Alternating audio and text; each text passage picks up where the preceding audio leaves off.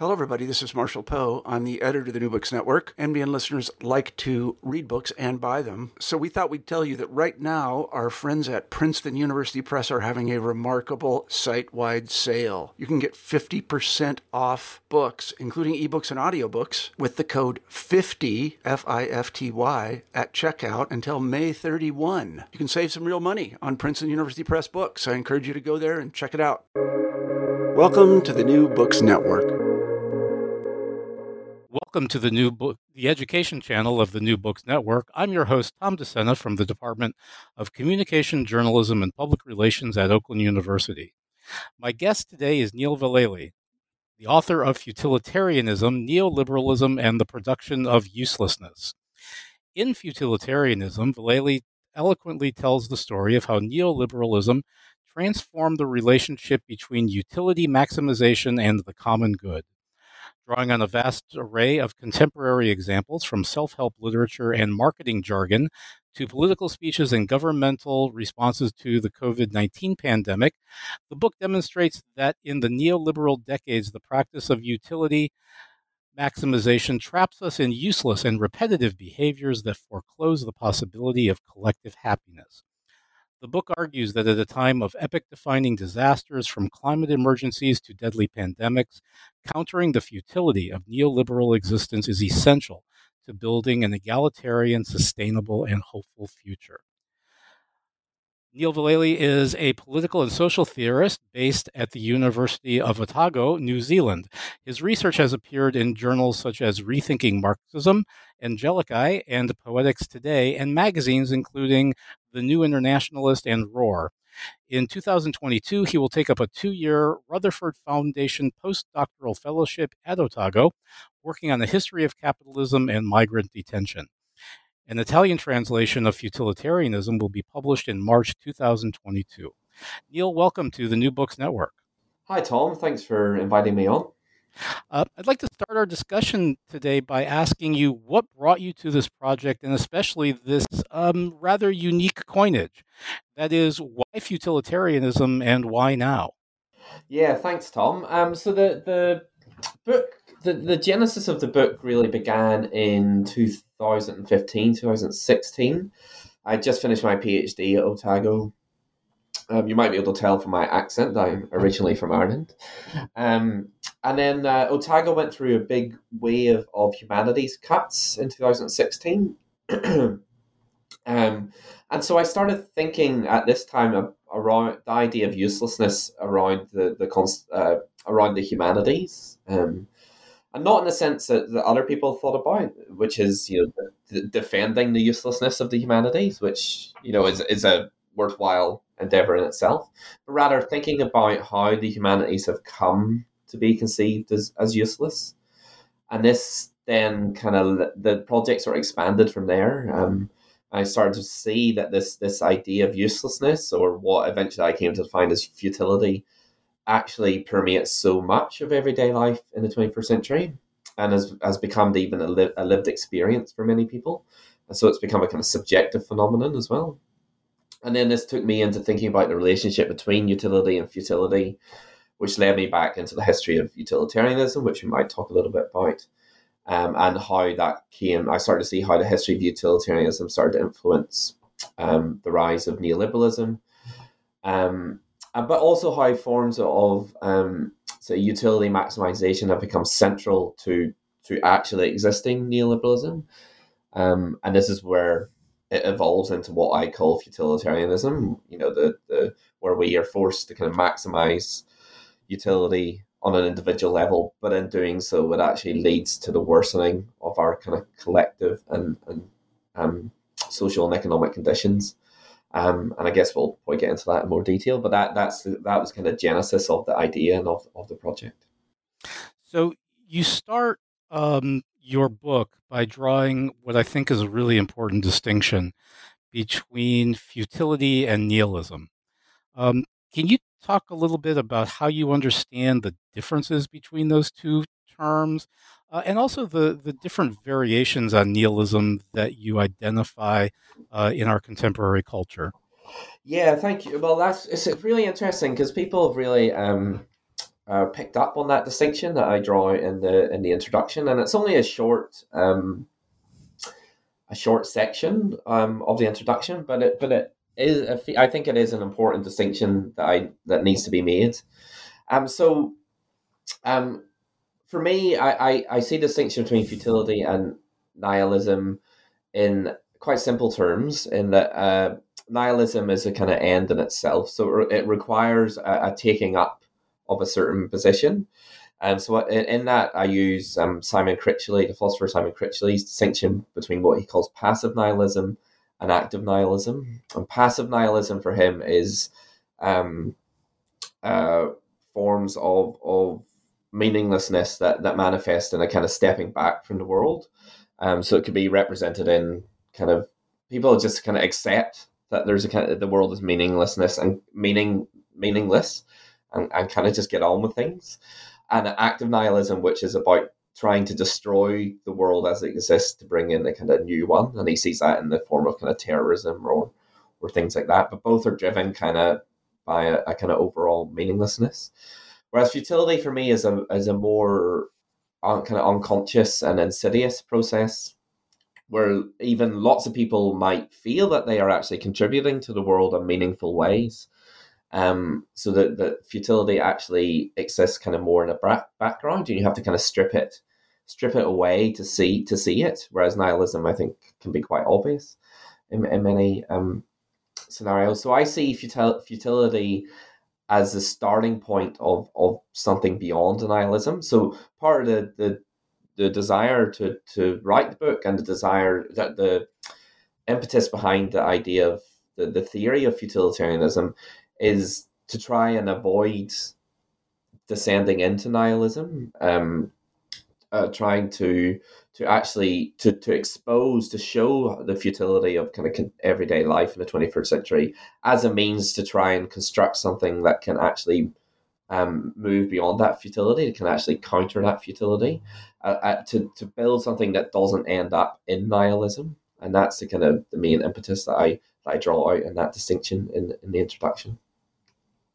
Yeah as you say it's a relatively short discuss, uh, this discussion in the book but but I think a lot hinges on on that distinction, um, which is why I wanted to which is why I wanted to bring it up. Um, so let's so let's then talk a little bit about utility. Uh, what's the basic idea here? For I mean, I suspect lots of people in our audience will know, but um, let's uh, let's run through it anyway, and then and then talk about how the idea started to insinuate itself into not just our collective consciousness here, but also in terms of our practices in everyday life. Yeah, I think that's really um, that's obviously kind of central to to the book, and um, I think so, so. The concept of utility, I I draw back into the kind of intellectual history of of that term, particularly back to to Benthamite uh, utilitarianism, which is the idea of Jeremy Bentham, the kind of late eighteenth early 19th century um, social reformer and philosopher, English um, social reformer and philosopher, um, and what he calls the principle of utility, um, which is essentially the property of a, an uh, of an object that that produces pleasure over pain, um, and eventually this idea grew um, into interventions by later utilitar- utilitarian thinkers like John Stuart Mill, it, it grew into the concept of the greatest happiness principle, which I'm sure many people might be aware of, um, which is effectively that the most co- moral course of action is the one that generates the most happiness for the greatest number of people. That's the kind of simple definition of of kind of mm-hmm. utilitarianism mm-hmm. and of the greatest happiness uh, principle. Uh, but it's also important that, that utilitarianism is a kind of a, is a, a, a consequentialist ethics. So it's the, moral morality is judged by the consequences of an action and not by kind of pre-reflection that occurs before an action takes place. But it's also an aggregate of ethics, um, which is really important in the context of capitalism, and I might touch on that in a minute or two. Um, because the, the measurement of utility or of happiness or of pleasure, whatever you call it, takes place at an individual level initially and then is aggregated to the level of the collective. So we see this even play out in our kind of societies now with the logic of kind of statist- statistics or surveys, where the, the social whole is constructed entirely through individual inputs. That's very much at the base of, of Benthamite utilitarianism.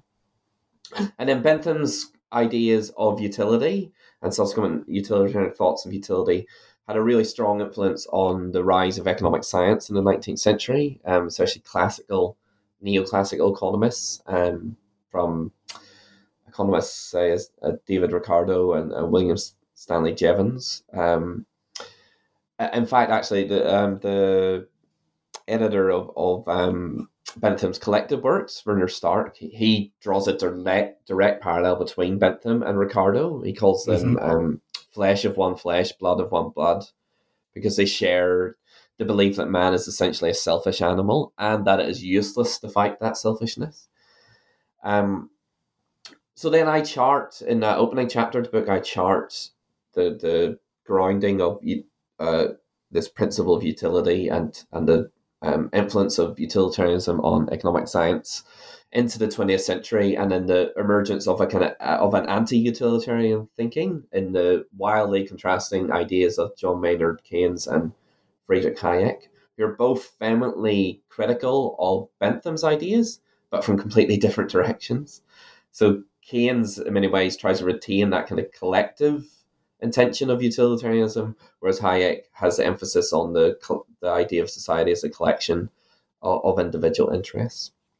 So I part of the aim in the book is that you know there is a kind of strong uh, discipline now of the intellectual history of uh, of neoliberalism, and the kind of opening chapter of the book here is is is to chart a kind of alternative, um, not not a different because I think the intellectual histories that exist are extremely important, but but the relationship between utilitarianism and neoliberalism hasn't really been charted, and that's that was the kind of the impetus for the, the main part of the book. Um, and it's from there that the the examination of um, uh, utilitarianism kind of emerges from the kind of historical foundations built in that opening chapter of the book. So you go on in in the next chapter to describe this creature called uh, Homo futilitas. Uh, so let's talk a little bit about this person, and and, and I think especially uh, the community that uh, such a person lives in or uh, creates, uh, essentially for themselves. Yeah, yeah. Thank again. This is another thing that people um, have kind of picked up on that term. It's funny when you write a book, you're never quite sure what are what's going to resonate. Yeah, exactly, resonate, and it's often things that kind of surprise you. Uh, but yeah, so this this creature, this figure, Homo futilitas, is is a, um, I mean, in many ways, a kind of playful um, conception, um, and and what I kind of describe it a kind of evolution of of the more established kind of Homo economicus. Mm-hmm. Um, but it kind of it goes back to to uh, human capital theory essentially, and this chapter is mainly a, critique of, of human capital theory and, and the kinds of um, subjectification that take place as a result of human capital theory. So, so human capital theory, in a very short um, description, uh, emerged as an extremely important part of kind of neoliberal economic thinking, particularly in the work of someone like Gary Becker um, from the Chicago School of Economics. And in a very brief, basic way, it, it's essentially seeing the human being, seeing ourselves as a form of capital, so that everything we do is a is a kind of investment in in our human capital, and this logic is often used, you know, to in the kind of I guess in universities in the kind of realm that we work in uh, to, to justify the fact that students should have to pay yeah. pay for their education because um, it's they're making an investment in their future human capital. Um, and it's basically their responsibility whether it's a good investment or a bad investment.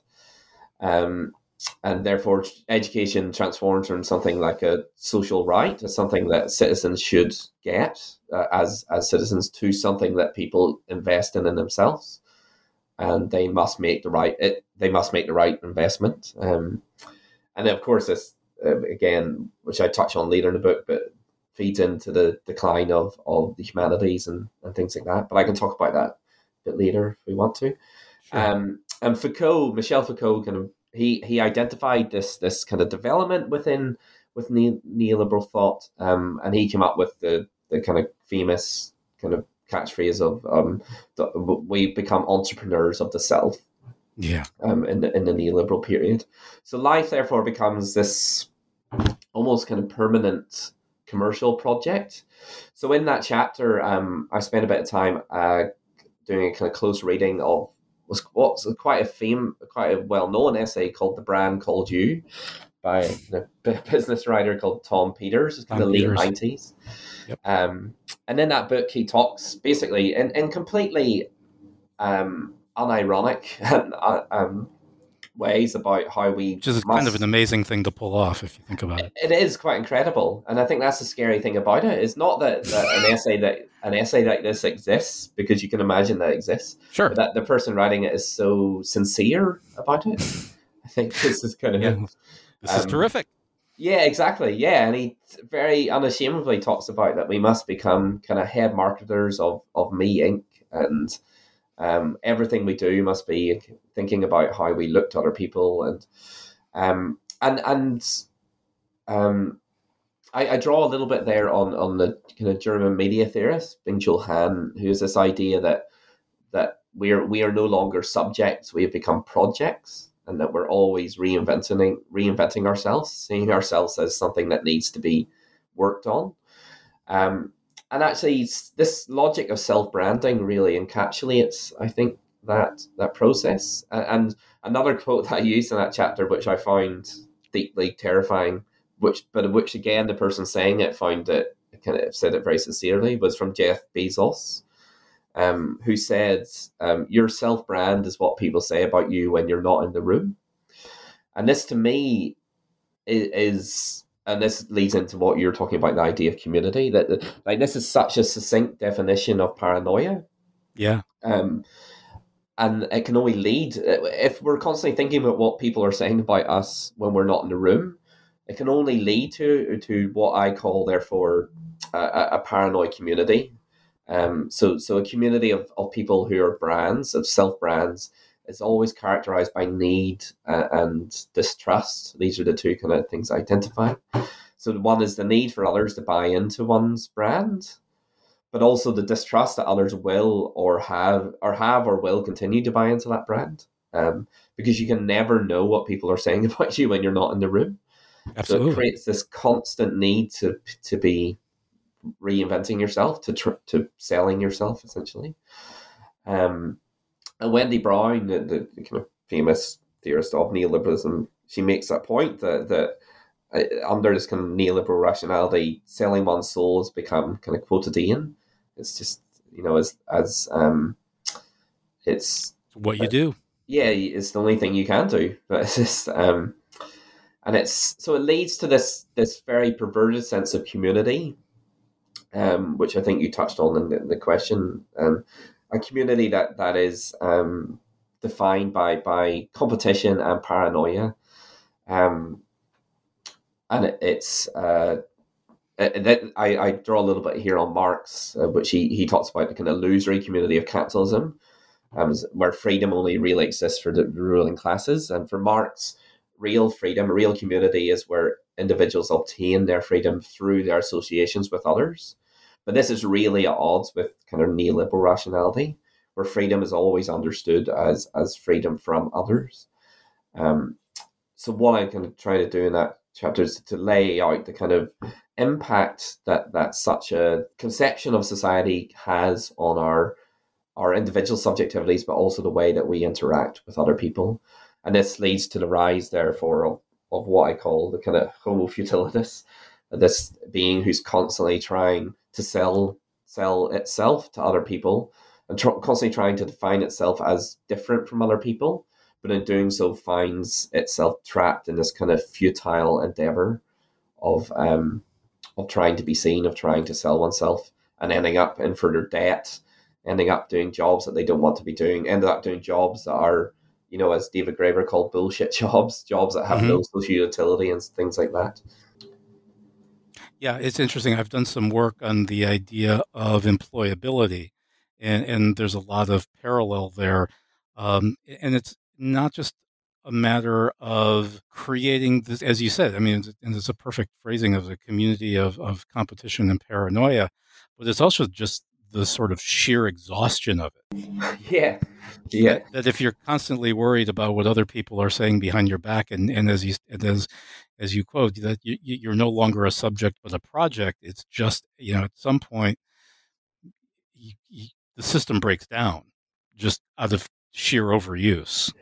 Yeah, exactly. And the, and the kind of psychological impact of, of behaving like that, of constantly, part of the reason that enables us to be human is to be able to set aside the, the, the, the fact that people are talking about us, that people have ideas of us that we don't know. And if we if we keep that front and center, if we're constantly thinking about what people are thinking about us, um, it was completely crippling, kind of. Um, yeah. Um, we it's a thing that we don't want to know, what we shouldn't know, because it would stop us from actually living. And it, but then it seems there's an, almost an entire industry built around trying to trying to determine what people, you know, the you know online reputation managers and and things along those lines. Um, that you know, and, and you you have some interesting things in I think the next chapter about about the university, but you know, what are students saying about you in online fora and you know things along those lines. Yeah, and that's interesting. Here in in New Zealand, um, we don't have some of those.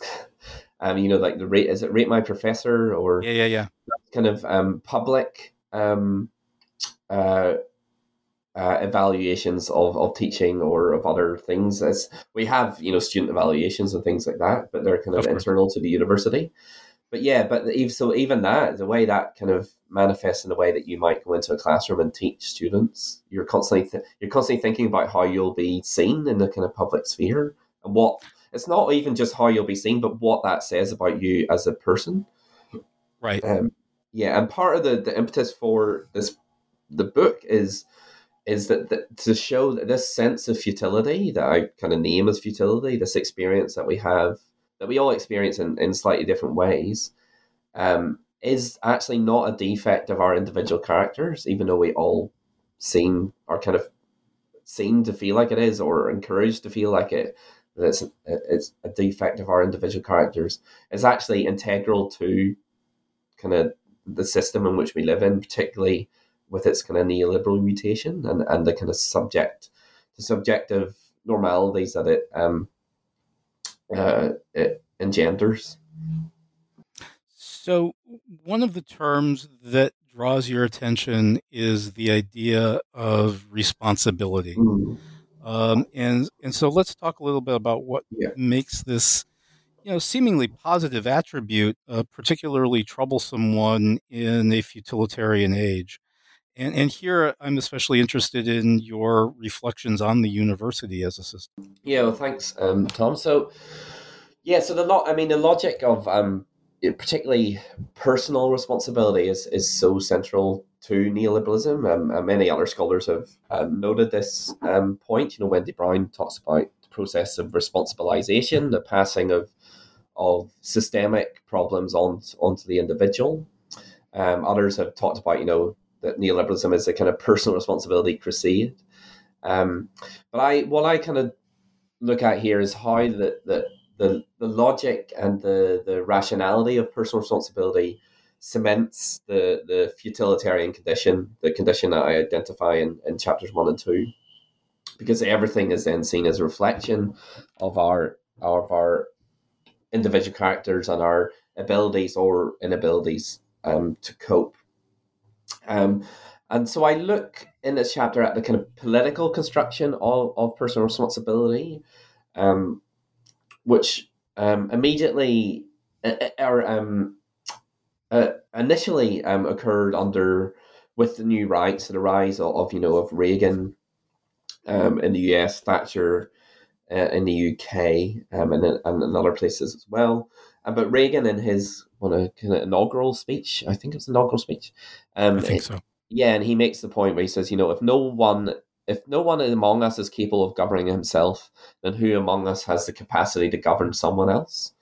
And what you see here is this kind of center, centering of the individual as as the primary source of responsibility, and you basically you must look after your own house if you're going to do anything about someone else's house. And i mean that obviously builds into a kind of project of of seeing the government as as kind of antithetical to to individual freedom and so on and so forth. That was really central to reagan's politics.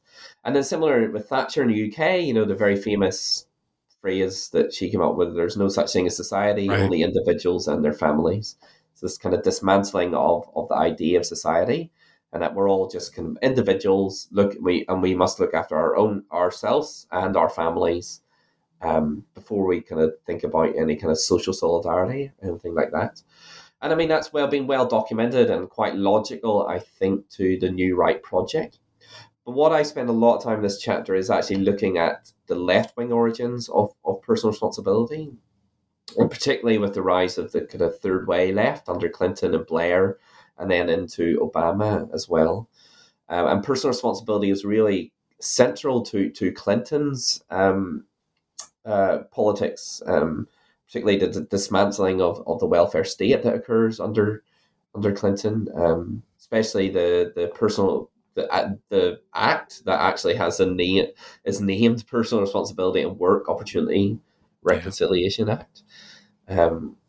And in here and, and with his rhetoric around the, this dismantling of the welfare state um, he constructs this idea of dependency as as a kind of mortifying condition. To be dependent on the state is is to lead a kind of less dignified life than than others. Um, so it's a kind of um, a shaming of of the idea of dependency she in, in a sense that you are not as much you're not as strong or resilient individual as other people uh, blair builds in britain blair builds on the kind of clinton um, reimagining of responsibility with blending kind of thatcherism and and the third way left. Um, some scholars have called this um, which I always find quite a funny, um, a funny uh, neologism. But um, but he he links personal responsibility very much with this idea of opportunity. So he he it's almost like a kind of carrot and stick or, or, a contract with with the with the public. He says basically those who take on greater personal responsibility will get more opportunities. So it's um, a kind of um, a, yeah, a relationship between taking responsibility for your own situation will get you more opportunities. Whether that actually is the case is, is very debatable but that's the logic behind Blair's thinking. And then Obama um, brings in a kind of new version of, of responsibility in response, personal responsibility in response to the the global financial crisis. So in his inaugural address in 2009, he, he calls for what he calls a new era of responsibility for American citizens. But this is for, you know, each individual American citizen must take greater responsibility for themselves but at the same time, uh, uh it's kind of absolving responsibility for those who actually caused the crisis, which is you know the financial sector and so on and so forth. Mm-hmm. And I call this in this chapter know the futilitarian spirit of capitalism. So where previous previous spirits of capitalism, you know, um, you know, from Max Weber's work or um, even uh, Luc Boltanski, Eve Chiapello, their book New Spirit of Capitalism. Uh, those spirits of capitalism at least promise some sort of reward for the hard work of taking of the hard work of of, of um, capital accumulation. Whereas in Obama's speech, the kind of what's really lacking is a kind of sense that this that um, American citizens will get anything for taking greater responsibility. In fact, he says that, that this new era responsibility is merely the price of citizenship. Um, so it's a kind of new um, turn, which I think overlaps with um, kind of post two thousand eight neoliberalism that that um, you know some scholars have defined as a as punitive neoliberalism. Um, Pierre Dardot, Christian Laval, the, the French kind of um, thinkers, um, call that post two thousand eight neoliberalism a, a, war on the population, um, and you start to see the kind of the seeds of that in, in Obama's speech. Um, so overall, here, what I'm kind of situating the, the idea of personal responsibility is in with within the wider project of, of progressive neoliberalism, what Nancy Fraser calls progressive neoliberalism, which is the kind of blending of neoliberal economics with a progressive politics of recognition. Um, so she argues, um, you know, that Clinton talked the talk of diversity while walking the walk of Goldman Sachs. Um, yeah, and it's a, a very a nice kind of turn of phrase, but but I think really taps into how the left actually complete the project that's begun by by um, Reagan and Thatcher, um, and, and and kind of blasé terms, the left kind of make neoliberalism cool. So the this chapter contains, and I don't know if you have your a copy of the book in front of you, but on, on page ninety three, um, there's just what I regard as just an absolutely terrific um, kind of distillation here of of some of the things you're talking about. I was wondering if you might wouldn't mind reading um, this paragraph. Yeah. So, which uh, is it? One my ultimate point here. Yeah, yeah, Is it- ulti- yeah. my ultimate point. Yeah, I can read that. Yeah. So my ultimate point point here is that the denigration of the notion of dependency in favor of personal responsibility undermines an ontological necessity. We are and always will be dependent on others for our existential safety. No amount of personal responsibility can escape this fact. Without any safeguards outside our individual selves, we cannot trust the external, external world will hold up its end of the bargain. There are endless events that can put us at risk economic downturn, redundancy, pandemics, and the inability to guarantee our security outside of ourselves can only breed a culture of fear. We cannot know the inner workings of the market, the minds of our employers, or even our bodies, but we can hazard a guess, which can lead to crippling paranoia and hypochondria. This is the real opportunity of responsibility that new right and third way politicians are so fond of encouraging the opportunity to feel profoundly precarious in our own responsibility. So I have to tell you, Neil, I, I, I read a lot of this kind of material uh, in my work, uh, and I don't know that I have ever uh, read a, a a more brilliant distillation of our contemporary condition than this paragraph. Ah, that's very, very kind. Thank you. Um, it, it's just uh, it just touches on so many things um, and and is so eloquently expressed that um, well, it's worth the price of the book. Um, thank, thank if you. only for that. Um, let's let's um, let's talk a little bit about semiofutility. Um, so, what do we mean by this term, and, and how do you find it mobilized uh, in in our culture today? Yeah. Um. So th- this term kind of surprised me. I don't really know where it came from, and it was um really one of the first things I wrote that came part of the book. Um. So the process, th- this chapter looks at these two simultaneous and interlinked processes that I define as semi-futility and symbolic indigestion, and and they um they they are an effect of of um, the rise of kind of digital communication and, and the, what I call the kind of hyper production of, of, of language um, in, in digital communication. Um, others have called this, you know, um, Franco Bifo Berardi call it, talks about the idea of semio-inflation, which is essentially um, that so much so much language is is circulating um, in the same way that under normal forms of inflation, too much money or whatever is, is, is circulating, and it leads to the devaluation of of of meaning essentially. But there's too many words circulating, therefore their meaning kind of has less value. And semi-futility kind of builds on on this idea. Um, so semi-futility is essentially is the inability of language to to create an affect, um, to have meaning.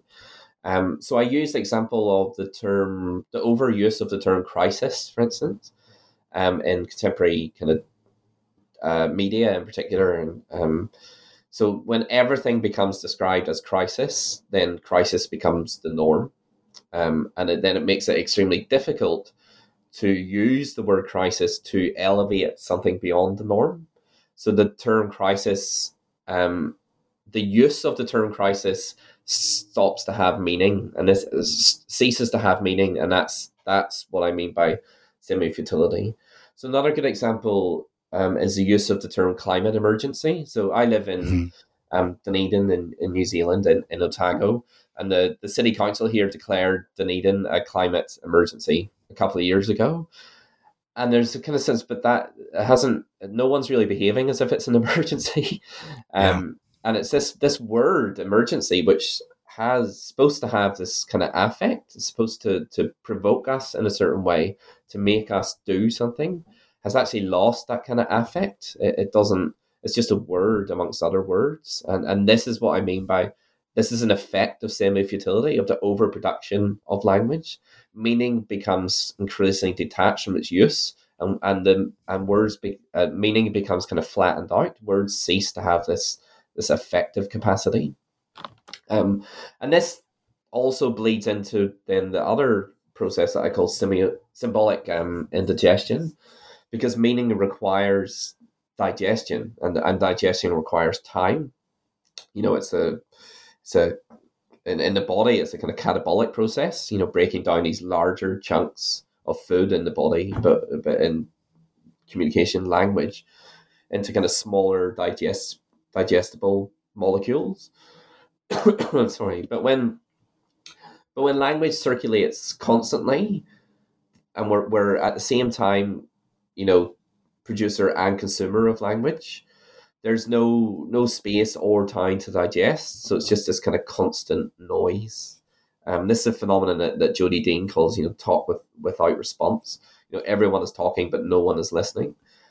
Um, and so this lack of listening, this in, this inability to digest meaning and ter- or digest language and turn it into meaning, both feeds the process of semi futility, but also it, it undermines our capacity to build kind of common bond bonds because listening is really central to building kind of commonalities uh, between us. Um, but if no one is listening and everyone is just producing, there's there's really it, it, it actually um, it it feeds and um, cements the kind of individualizing um, process that occurs under, under neoliberalism. There's a, a, quote that I'm fond of reciting for my students uh, from Mark Twain, who says that the the difference between the right word and the almost right word is like the difference between lightning and the lightning bug. And and and reading this chapter, though, it, it made me think that that perhaps uh, in an era of semiofutility, there's no more lightning. Mm, that's a really nice way of way of putting it. Yeah. Um, so you start the chapter on the politics of futility with an anecdote from a 2017 speech of Obama where he provides us with the admonition that we get the politicians we deserve. Uh, so, um, yeah, that was really irritating. So, what does this uh, almost tautological phrase tell us so much about politics in the futilitarian era? Yeah, it was it was um, annoyed me as well when I when I saw that because it really uh, absolving any kind of responsibility and, and maybe even and misunderstanding the, the the misunderstanding the election. Yeah, exactly. I mean, I mean, at a fundamental level, you still come back to the fact that you know, in in a functioning democracy, Hillary Clinton would have been the president because yeah, exactly. yeah, she got more votes. Yeah, millions, but it wasn't yeah. even close. So, exactly. Anyway. Yeah, yeah. It was it was missed missed the point on so many levels, but I think it was part maybe part of a project of deflecting a kind of responsibility on the part of himself or of the Democratic Party. Um, but you're right on a very fundamental level. It really does does un, um, not understand exactly how how democracy yeah. works. Um, but more importantly, I think it's part of a um, of a wider uh, process of, of de- depoliticization that occurs under under neoliberalism. Um, and he seems to to I think in this in this um, statement suggest that there's a kind of lack of political desire or political will amongst the kind of populace in, in the US at this time. And I make the point here that actually not not that I in any way I'm suggesting that you shouldn't vote, but to see not voting in that election as a lack of political desire actually misses the point that some people might have voted that not voting was actually an expression of political desire to not have the choice between these two figures. Yeah. Um, but also, I think more importantly in this chapter, um, I think the more pertinent question we could ask there is, you know, you know, rather than we get the politicians we deserve, is what how have we come to deserve this? Um, and so this chapter, instead of, of looking at politics on a kind of macro level, which you know most political theorists will do, um, I, I delve into kind of micro political um, actions as a way to think think about politics on a bigger level through these kind of micro actions. And so I look at that, particularly at actions that, that seem to be challenging the status quo, but actually reinforce these kind of neoliberal forms of, of depoliticization. And the, the three key key micro political actions I look at are buycotting, um, yeah. this idea of voting with your dollar, and, and anti-natalism. Uh, buycotting um, is a kind of form of consumer activism, um, and it obviously evolves from the idea of boycotting. But where boycotting entailed, you know, deliberately not buying a product or not watching a certain TV show or so on and so forth. By inflicting a punishment on on yeah, someone who's exactly yeah. By, buycotting is that you deliberately buy a product that is in opposition to the the other products. Um, and what it allows us to do is is to to both have the political but also consume at the same time. Um, and I find it encourages this, a kind of virtue signaling on the part of capitalist it, enterprises. Exactly. Yes. Yeah. You can see how how certain capitalist enterprises and and products then kind of kind of manipulate um, the way consumers in in a way to make it feel to make the consumer feel like they are being political, while at the same time they're they are merely just just kind of consuming. Um, the vote with your dollar um, phrase um, I deliberately use because for, for a couple of reasons, and I'll, I'll explain that second. It's used by this organization called Green America, which is quite you know a big um, kind of uh, uh, what's it, environmental um, mm-hmm. political kind of organization. Um, and they have this uh, toolkit essentially. It's called Vote with Your Dollar Toolkit, kit. And the premise of it is that the decisions we make with our money, with our credit cards, reflect our value system. But really interestingly, they set they set this idea of voting with your dollar up against the idea of governmental politics. So they see governmental politics as getting in the way of our value system. Mm. And they, they see and very much they, they refer to Washington with this kind of very deep suspicion. And what I show here is that this this vote with your dollar, this this suspicion of governmental politics overlaps very much with many of the neoliberal thinkers and the way that they thought about governmental politics. And actually, Lud- Ludwig von Mises, um, an Austrian neoliberal thinker, um, who's quite a big following um, and still does with many um, kind of neoliberals in the US, he actually had had a very similar idea to voting with your dollar, um, where he said that the, the average man is both better informed and less corruptible um, in the decisions he makes as a consumer than as a voter at political elections. And this is the kind of the, the this green America, which we would you know envi- it's an environmental pol- political organization, and yet it seems to be advocating positions that are extremely um, uh, the overlap intimately with a kind of neoliberal view of, of politics. Um, it's this idea that we essentially by voting with our with our dollar, we are making a difference to the world, and we can sidestep this this governmental politics that seems to get in the way of of our freedom. And then the final one is the anti-natalism, uh, which is a kind of growing again environmental politics around you know that people should stop having children. That's the best way to to prevent climate change. Um, and then here you see that kind of, uh, I think, uh, an example of you know Mark Fisher's point of, of capitalist realism, where where capitalism uh, and occupies a whole realm of the imaginable, and so it becomes easier to basically end the human race than than to end capitalism. Um, but also necessarily doesn't reflect the kind of uneven distribution of, of the way that we pollute the world. That it's actually the kind of big countries in the global north that are causing the most. Uh, it's it's the carbon dependence of these societies that are causing the, the, the kind of problem towards the problem of climate change. Um, but again, we, we reflect the responsibility for the climate crisis back on the individual. So it's your choice. If you choose to have children, you're contributing to climate change. um, and so on and so forth. So again, it reflects again the, the, the process of responsibilization that occurs under neoliberalism that I that I charted in, in chapter three of the book, and I you even see it into some movements like um, Extinction Rebellion. Um, uh, there was an example of, of someone carrying a sign at an Extinction Rebellion protest in, in London that said socialism or extinction. And that this moved, you know, the XR UK XR movement to come out and say, you know, we don't support this sign, we are not a political movement, and so on and so forth. So this idea that we can't that that is actually taking environmental politics away from a wider political project. Um, and this is this is um, it corresponds. It, it's not antithetical to neoliberalism. It actually corresponds with neoliberal forms of depoliticization. Um, and I think this is what I call, therefore, the kind of politics of of futility.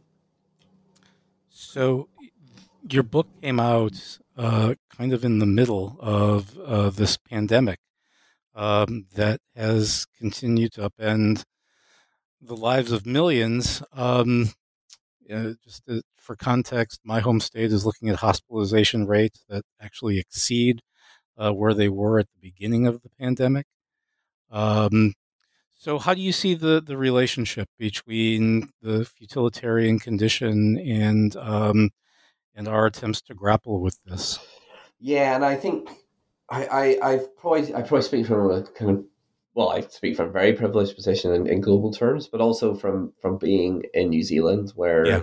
we've really avoided the the to, to this point we've avoided the the real devastating impact of of COVID nineteen, um, and we are now you know Omicron has in the last couple of days just made it into the community, and we are as as even politicians and, and experts have kind of said we are very unprepared for an Omicron outbreak. So we may well experience the same kind of things that, that you're experiencing as well in your home state. Um, and this this chapter also poses on a kind of uh, uh, writing level the difficulty of um, mm-hmm. writing about something that's happening at that moment because by the time the book comes out, the chapter is already sure dated, and especially with the pandemic, the way that things have, have changed so so drastically throughout, and the variants and so on and so forth. So what I try to do in this chapter is is more rather than kind of make a comment on on the pandemic, it is to try and locate some of the thinking, particularly around the, of the pandemic response within this this wider theory of futilitarianism. Um, and initially, to do that is to show how utilitarian thinking has been really um, central to many of the COVID responses. Um, probably less so in New Zealand, which is perhaps why our response has been successful. Um, there's other reasons for that also, but but in other countries, particularly in the US, in the UK, parts of Europe, Australia, um, there's always there was very initially from the get go, there kind of cost benefit analysis essentially about how many deaths are acceptable right. to protect the economy. Um, and I actually use the example of uh, the, the vice chancellor of Melbourne University writing a piece in Australian university or Australian, Australian newspaper where he literally he doesn't even disguise the kind of um, discussion. He, he basically makes the question, you know, how valuable is a 90 year old life compared to a 23 year old life? And you know that this 23 year old can contribute to the economy, can contribute to to building economy in the aftermath of the pandemic. The 90 year old is only a drain in this this economy. Therefore, we need to weigh up like whether we just let this thing go. Through. Basically, a kind of yeah. cull of, of older people, and writing this in a kind of main uh, one of the kind of major uh, newspapers um, in Australia. It's kind of sense of how central this or how um, utilitarians have become really front and center to many of the responses to the pandemic. I also look at the first CARES Act that was brought in in the US under Trump, um, which Robert Brenner, the, the kind of Marxist historian, called a, a billionaire coronavirus bonanza. um, and the way that um, Bill, you know, and we see stories every single day of how the kind of billionaires, um, owners of you know big companies like Amazon or so on have have made a lot of money during the pandemic. Um, but I would now uh, slightly hazard that that analysis of the CARES Act with the, the second CARES Act was brought in under um, Biden, which which again, I mean, there's certain problems with it, but certainly seems a bit more um, uh, a, more responsible form of of uh, kind of intervention in the economy that actually does, on some level, kind of protect um, uh, people more more than so than than the first one that came out.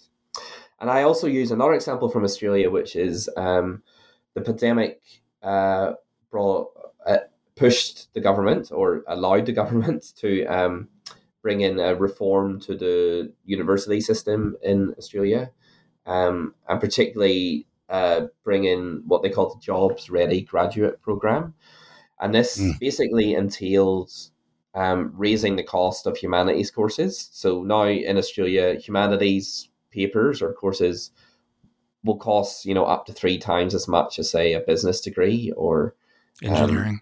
Um, yeah, engineering and, and things like that.